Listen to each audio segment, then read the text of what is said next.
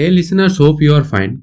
आज हम बातें करेंगे नॉलेज और स्किल के बारे में, कि नॉलेज क्या है और स्किल क्या है, और कौन ज़्यादा फ़ायदेमंद है, इसी के बारे में आज हम बातें करेंगे। तो नॉलेज क्या है? नॉलेज बेसिकली एक सेट ऑफ़ इन्फॉर्मेशन है, जहाँ पे बहुत सारे इन्फॉर्मेशन होता है। कोई बंदा अगर नॉलेजेबल है तो इसका मतलब क्या है? उसके अंदर बहुत सारे नॉलेज है, उसका दिमाग में बहुत सारे नॉलेज घुसा हुआ है। लेकिन स्किल क्या है? स्किल एक होता है असली असली टैलेंट अगर किसी के पास स्किलनेस है स्किल है तो मतलब किसी एक फ़ील्ड में उनका एक मास्टरी हासिल है।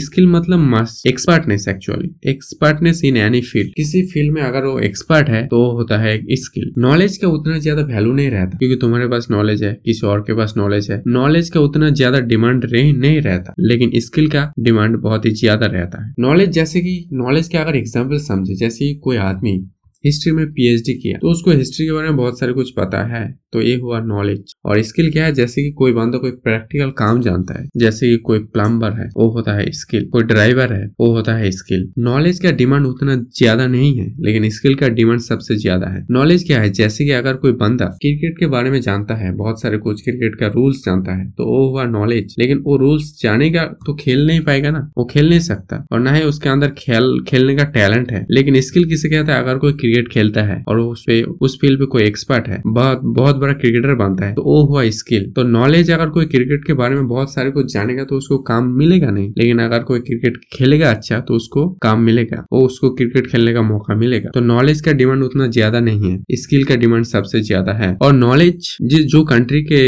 युवा या जो कंट्री के जो पब्लिक है, वो अगर नॉलेज के ऊपर डिपेंड करता है या नॉलेज के नॉलेज पाने के पीछे भागता है तो फिर वो कंट्री उतना ज़्यादा सक्सेसफुल नहीं बन पाएगा। लेकिन अगर कोई कंट्री स्किल के पीछे भागेगा तो फिर वो कंट्री सक्सेसफुल बन पाएगा। हमारे देश में नॉलेज तो है, लेकिन उतने ज़्यादा स्किल नहीं है। इसीलिए हमारे देश में अभी भी बहुत सारे गरीबी है। लेकिन चाइना में, आप देखो वहाँ पे लोग स्किल के पीछे भागता है। तो वहाँ पे लोग अच्छा खासा मतलब वहाँ पे डेवलपमेंट हुआ है और वहाँ पे लोग अच्छा खासा करियर है उन सबका। वहाँ पे बहुत सारे इंडस्ट्री है, क्योंकि वहाँ वहाँ पे जो लोग होते हैं, उसके अंदर स्किल होता है, असली स्किल तो इस हिसाब से हमें इंडिया को स्किल के पीछे भागना पड़ेगा। हमें सीखना पड़ेगा प्रैक्टिकल काम। हम सिर्फ़ नॉलेज के पीछे भाग नहीं सकते। नॉलेज नॉलेज आज के दिन में कैसे भी हम ले सकते हैं? हमारे दिमाग में एक स्टोर हाउस बनाने से कोई फ़ायदा नहीं है। क्या हम दिमाग में सिर्फ़ नॉलेज स्टोर करते जाए स्टोर करते जाए? कोई फ़ायदा नहीं हो। क्योंकि आज के दिन में इंटरनेट पे बहुत सारे नॉलेज है। अगर जब चाहे हम वहाँ से कलेक्ट कर सकते हैं और यूज़ कर सकते हैं। तो अपना दिमाग को ऐसे एक इन्फॉर्मेशन सेंटर बनाने का कोई फ़ायदा नहीं है। हमें स्किल सीखना पड़ेगा। स्किल के पीछे भागना पड़ेगा। नॉलेज हम शेयर कर सकते हैं। मेरे पास कोई नॉलेज है, मैं दूसरों को सिखा दिया, उसको पता चल गया। तो इससे क्या होता है? इससे बहुत सारे लोगों के पास नॉलेज तो होता है, लेकिन स्किल नहीं होता। इसीलिए बहुत सारे लोग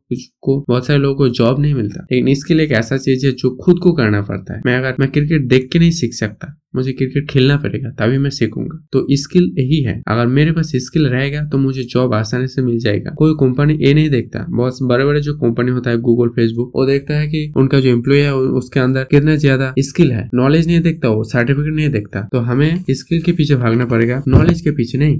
तो आज के लिए बस इतना ही। कल हम फिर मिलेंगे। Thank you very much.